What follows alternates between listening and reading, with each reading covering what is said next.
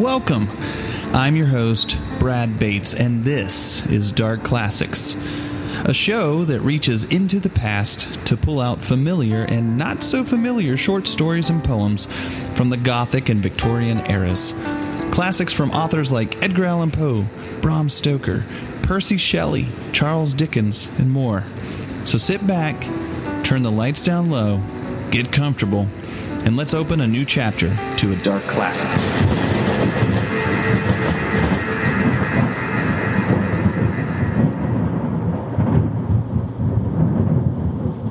Crystal Cup by Bram Stoker. Chapter 1 The Dream Birth. The blue waters touch the walls of the palace. I can hear their soft, lapping wash against the marble whenever I listen.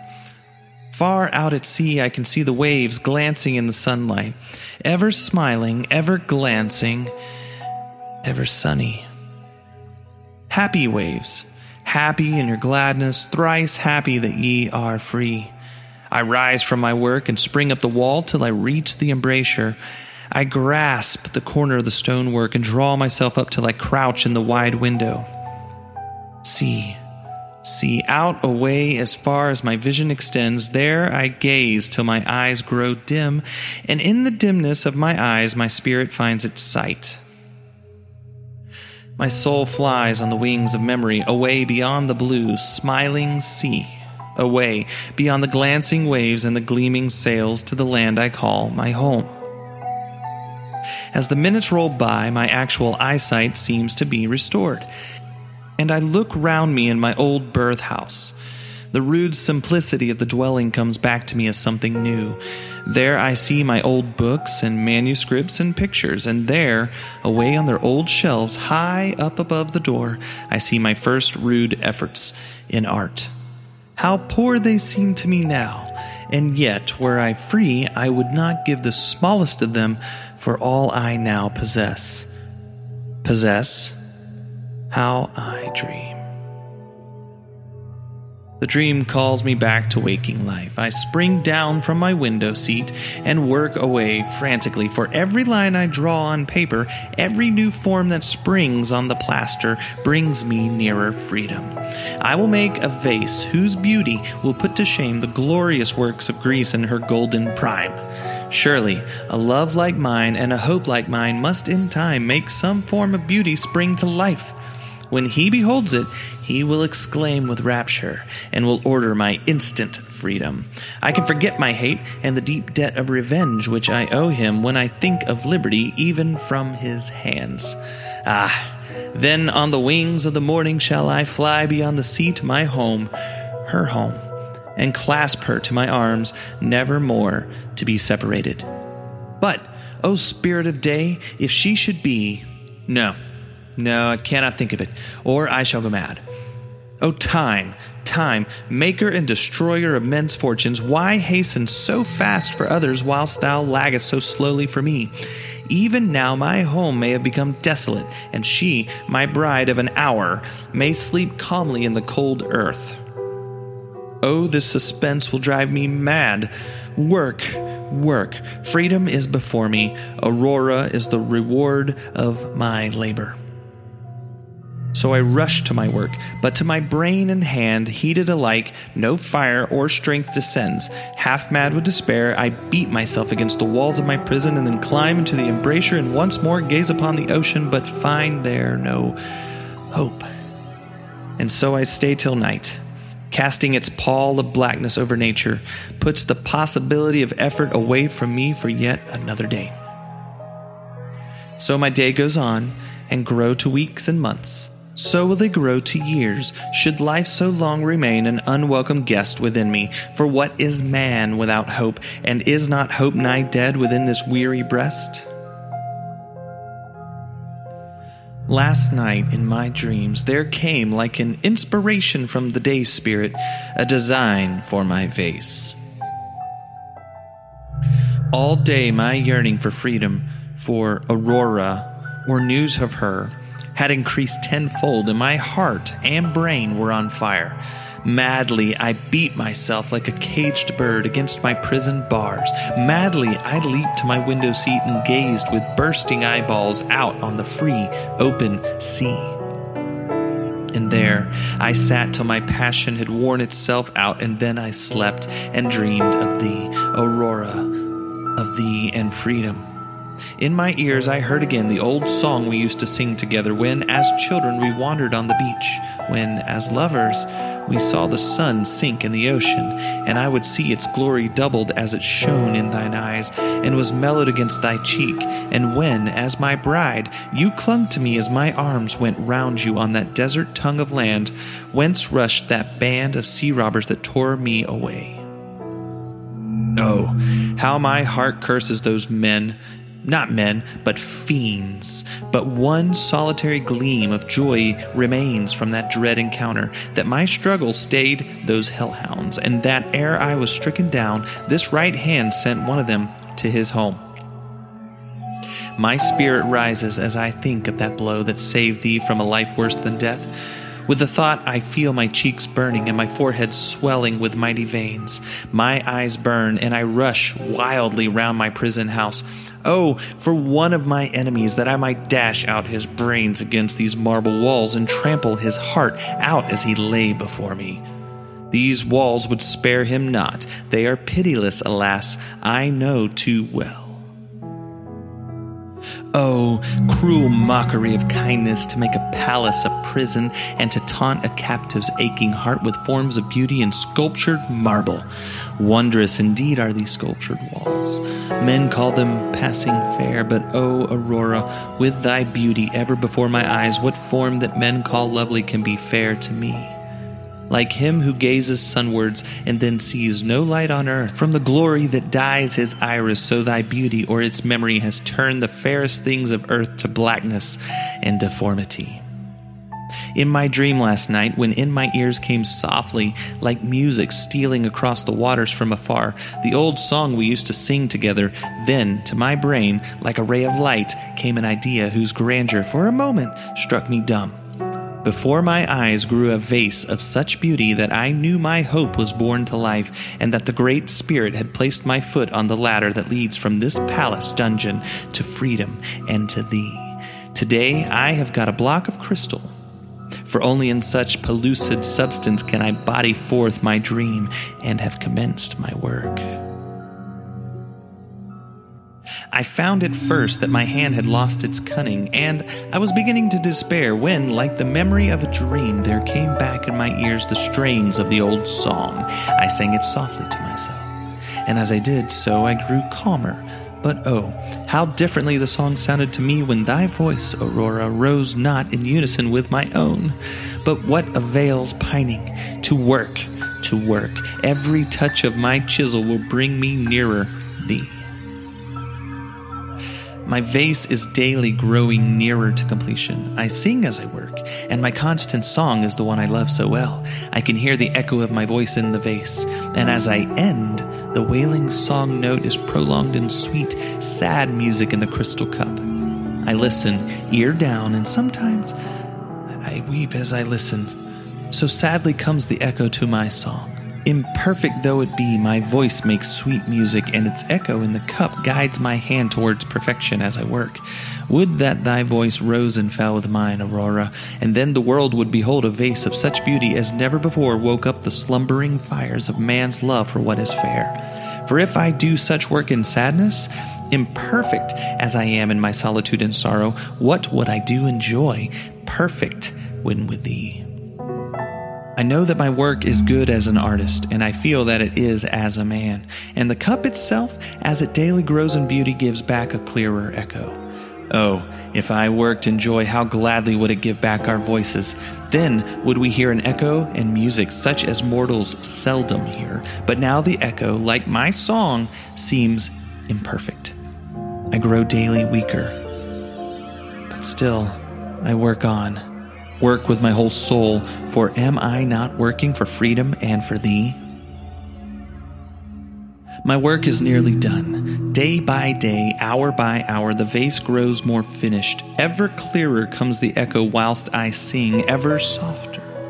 Ever more sad and heartrending comes the echo of the wail at the end of the song. Day by day, I grow weaker and weaker. Still, I work on with all my soul. At night, the thought comes to me whilst I think of thee that I will never see thee more that I breathe out my life into the crystal cup, and that it will last there when I am gone. So beautiful has it become, so much do I love it that I could gladly die to be maker of such a work, were it not for thee, my love for thee, and my hope of thee, and my fear for thee, and my anguish for thy grief when thou knowest I am gone. My work requires but few more touches. My life is slowly ebbing away, and I feel that with my last touch, my life will pass out forever into the cup. Till that touch is given, I must not die. I will not die. My hate has passed away. So great are my wrongs that revenge of mine would be too small a compensation for my woe. I leave revenge to a juster and a mightier than I. Thee, O Aurora, I will await in the land of flowers, where thou and I will wander, nevermore depart, nevermore. Ah, nevermore. Farewell, Aurora, Aurora, Aurora.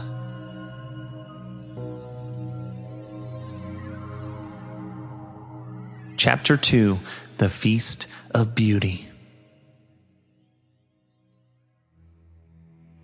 The feast of beauty approaches rapidly, yet hardly so fast as my royal master wishes. He seems to have no other thought than to have this feast greater and better than any have held before. Five summers ago, his feast of beauty was nobler than all held in his sire's reign together. Yet scarcely was it over, and the rewards given to the victors when he conceived the giant project whose success is to be tested when the moon reaches her full. It was boldly chosen and boldly done, chosen and done as boldly as the project of a monarch should be, but still, I cannot think that it will end well. This yearning after completeness must be unsatisfied in the end. This desire that makes a monarch fling his kingly justice to the winds and strive to reach his Mecca over a desert of blighted hopes and lost lives. But hush, I must not dare to think ill of my master or his deeds, and besides, walls have ears.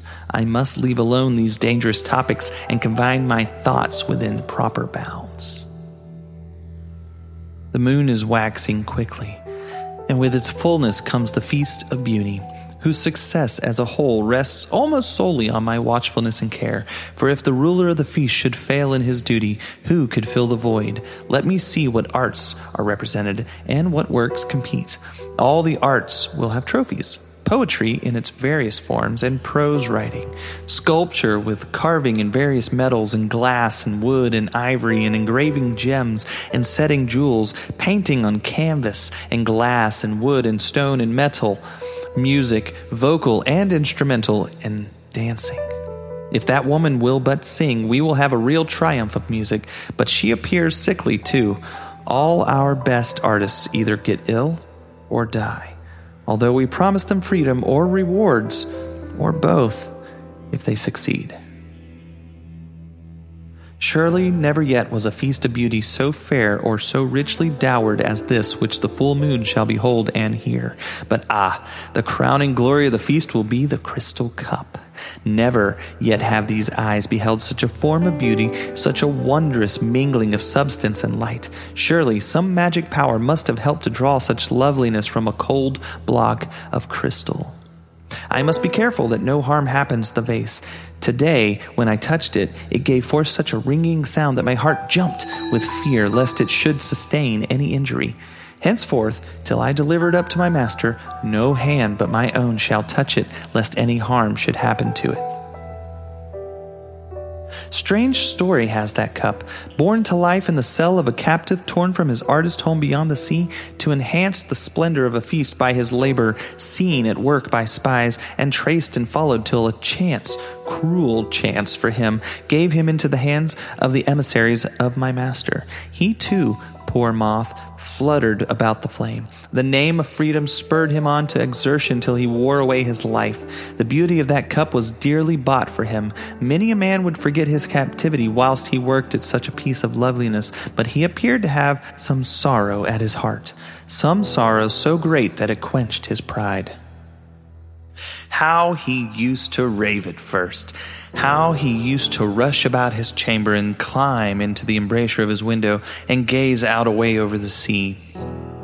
Poor captive, perhaps over the seas someone waited for his coming who was dearer to him than many cups, even many cups as beautiful as this, if such could be on earth. Well, well, we must all die soon or late, and who dies first escapes the more sorrow. Perhaps. Who knows? How, when he had commenced the cup, he used to sing all day long, from the moment the sun shot its first fiery arrow into the retreating hosts of night clouds, till the shades of evening advancing drove the lingering sunbeams into the west, and always the same song. How he used to sing all alone, yet sometimes I could almost imagine I heard not one voice from his chamber, but two. No more will it echo again from the wall of a dungeon, or from a hillside in free air. No more will his eyes behold the beauty of his crystal cup. It was well he lived to finish it. Often and often have I trembled to think of his death as I saw him day by day grow weaker as he worked at the unfinished vase. Must his eyes never more behold the beauty that was born of his soul? Oh, nevermore. O death, grim king of terrors, how mighty is thy scepter! All powerful is the wave of thy hand that summons us in turn to thy kingdom away beyond the poles. Would that thou, poor captive, hadst lived to behold thy triumph, for victory will be thine at the feast of beauty, such as man never before achieved. Then thou mightest have heard the shout that hails the victor in the contest, and the plaudits that greet him as he passes out, a free man, through the palace gates. But now thy cup will come to light amid the smiles of beauty and rank and power, whilst thou liest there in thy lonely chamber. Cold as the marble of its walls. And after all, the feast will be imperfect, since the victors cannot all be crowned. I must ask my master's direction as to how a blank place of a competitor, should he prove a victor, is to be filled up. So late, I must see him ere the noontide hour of rest be past. Great Spirit, how I trembled as my master answered my question. I found him in his chamber, as usual, in the noontide. He was lying on his couch, disrobed, half sleeping, and the drowsy zephyr, scented with rich odors from the garden, wafted through the windows at either side by the fans, lulled him to complete repose. The darkened chamber was cool and silent. From the vestibule came the murmuring of many fountains and the pleasant splash of falling waters. Oh, happy, said I in my heart, oh, happy great king that has such pleasures to enjoy. The breeze from the fan swept over the strings of the Aeolian harps, and a sweet, confused, happy melody arose like the murmuring of children's voices singing afar off in the valleys and floating on the wind. As I entered the chamber softly with muffled footfall and pent in breath, I felt a kind of awe stealing over me. To me, who was born and have dwelt all my life within the precincts of the court, to me, who talk daily with the royal master and take his minutest directions as to the coming feast, to me, who had all my life looked up to my king as to a spirit and had venerated him as more than mortal, came a feeling of almost horror, for my master looked then in his quiet chamber, half sleeping amid the drowsy music of the harps and fountains, more like a common man than a god. As the thought came to me, I shuddered in affright, for it seemed to me that I had been guilty of sacrilege. So much had my veneration for my royal master become a part of my nature that but to think of him as another man seemed like the anarchy of my own soul. I came beside the couch and watched him in silence. He seemed to be half listening to the fitful music, and as the melody swelled and died away, his chest rose and fell as he breathed in unison with the sound. After a moment or two, he appeared to become conscious of the presence of someone in the room, although by no motion of his face could I see that he heard any sound, and his eyes were shut. He opened his eyes, and seeing me, asked, was all right about the Feast of Beauty, for that is the subject ever nearest to his thoughts. I answered that all is well, but that I had come to ask his royal pleasure as to how a vacant place amongst the competitors was to be filled up. He asked, How vacant? And on my telling him, From death, he asked again quickly, Was the work finished? When I told him that it was, he lay back again on his couch with a sigh of relief, for he had half arisen in his anxiety as he asked the question. Then he said, after a minute, All the competitors must be present at the feast. All? said I. All, he answered again, alive or dead, for the old custom must be preserved and the victors crowned. He stayed still for a minute more and then said slowly, Victors or martyrs? and I could see that the kingly spirit was coming back to him. Again, he went on, This will be my last feast of beauty, and all the captives shall be set free. Too much sorrow has sprung already from my ambition, too much injustice has soiled the name of king. He said no more, but lay still and closed his eyes. I could see by the working of his hands and the heaving of his chest that some violent emotion troubled him, and the thought arose he is a man, but he is yet a king, and, though a king as he is, still happiness is not for him. Great Spirit of justice, thou metest out his pleasures and his woes to man, to king and slave alike. Thou lovest best to whom thou givest peace. Gradually, my master grew more calm, and at length sunk into a gentle slumber. But even in his sleep, he breathed in unison with the swelling murmur of the harps. To each is given, said I gently, something in common with the world of actual things. Thy life, O king, is bound by chains of sympathy to the voice of truth, which is music. Tremble, lest in the presence of a master strain thou shouldest feel thy littleness and die. And I softly left the room. Chapter 3 The Story of the Moonbeam. Slowly I creep along the bosom of the waters. Sometimes I look back as I rise upon a billow and see behind me many of my kin sitting each upon a wave summit as upon a throne. So I go on for long, a power that I wist not forcing me onward without will or purpose of mine. At length, as I rise upon a mimic wave, I see afar a hazy light that springs from a vast palace, through whose countless windows flame lamps and torches. But at the first view, as if my coming had been the signal, the lights disappear in an instant. Impatiently, I await what may happen. And as I rise with each heartbeat of the sea, I look forward to where the torches had gleamed. Can it be a deed of darkness that shuns the light? The time has come when I can behold the palace without waiting to mount upon the waves. It is built of white marble and rises steep from the brine. Its seafront is glorious with columns and statues, and from the portals the marble steps sweep down, broad and wide to the waters, and below them down as deep as I can see. No sound is heard, no light is seen. A solemn silence abounds, a perfect calm. Slowly I climb the palace walls, my brethren following as soldiers up a breach. I slide along the roofs, and as I look behind me, walls and roofs are glistening as with silver. At length, I meet with something smooth and hard and translucent, but through it I pass and enter a vast hall, where for an instant I hang in midair and wonder. Coming has been the signal for such a burst of harmony as brings back to my memory the music of the spheres as they rush through space, and in the full, swelling anthem of welcome, I feel that I am indeed a sun spirit, a child of light, and that this is homage to my master. I look upon the face of a great monarch who sits at the head of a banquet table. He has turned his head upwards and backwards and looks as if he had been awaiting my approach.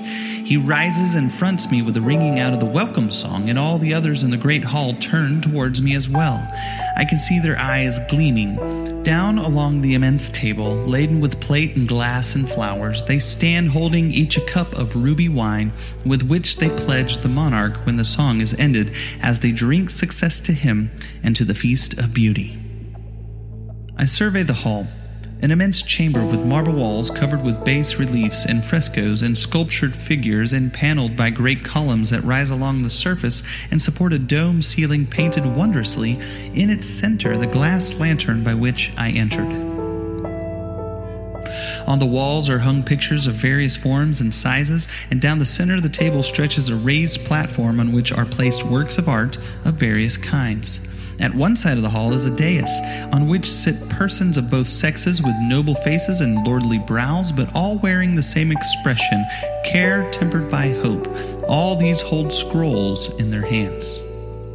At the other side of the hall is a similar dais on which sit others fairer to earthly view, less spiritual and more marked by surface passion. They hold music scores. All these look more joyous than those on the other platform, all save one, a woman who sits with downcast face and a dejected mien, as of one without hope.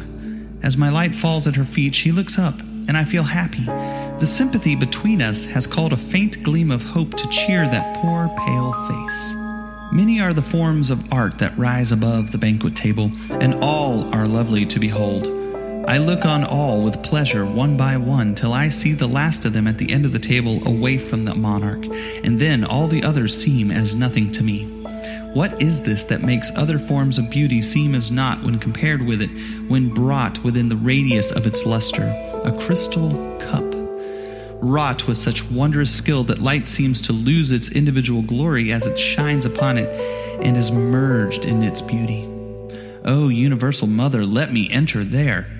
Let my life be merged in its beauty, and no more will I regret my sun strength hidden deep in the chasms of my moon mother. Let me live there and perish there, and I will be joyous while it lasts, and content to pass into the great vortex of nothingness to be born again when the glory of the cup has fled. Can it be that my wish is granted, that I have entered the cup and become a part of its beauty? Great Mother, I thank thee.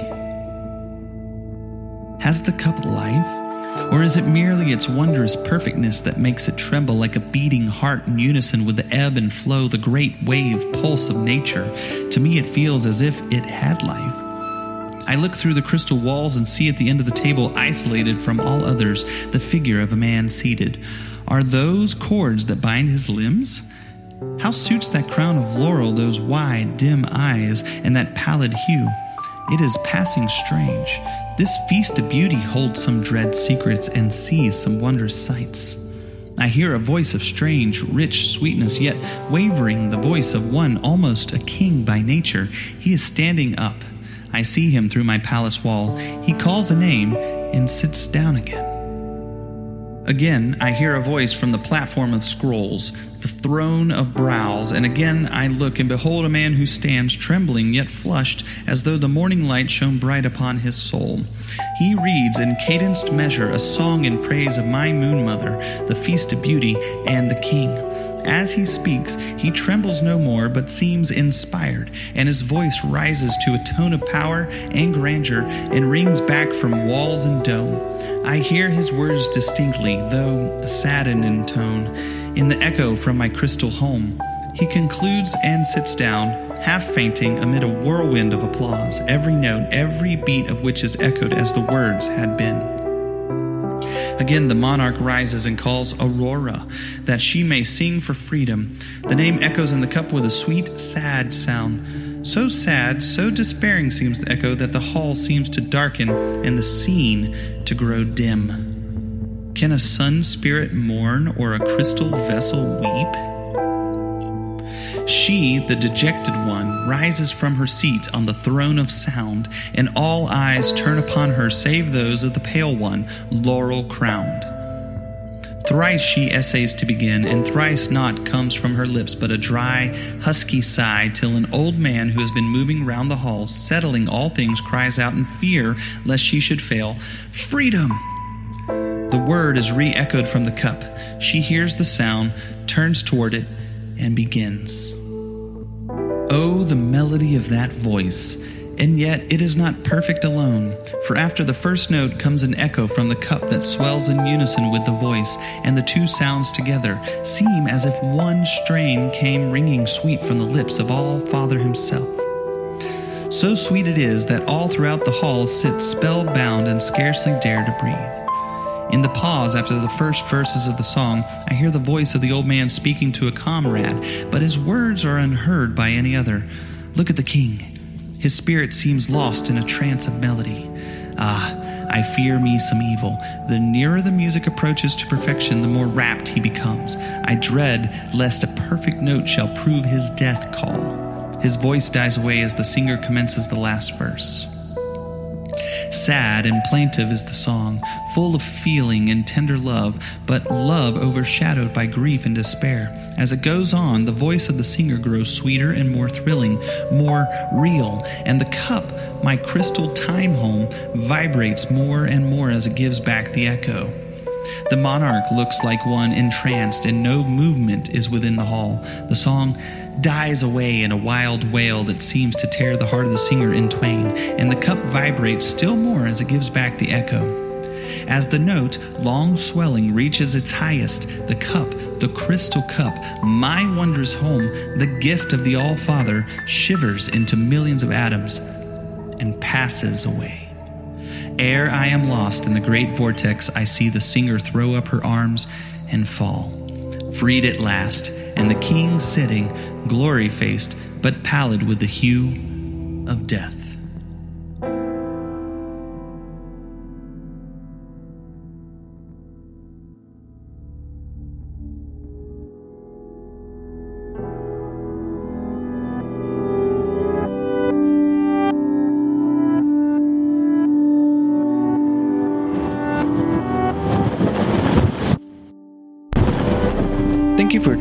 For tuning in to Dark Classics. This has been a Red Oak Media production.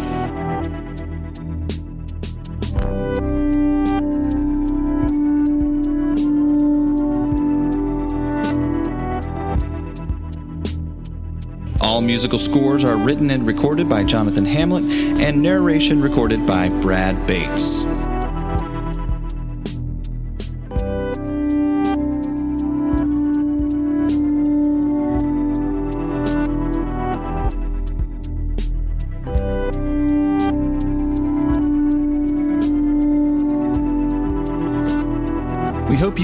In next time for a new chapter of another Dark Classic.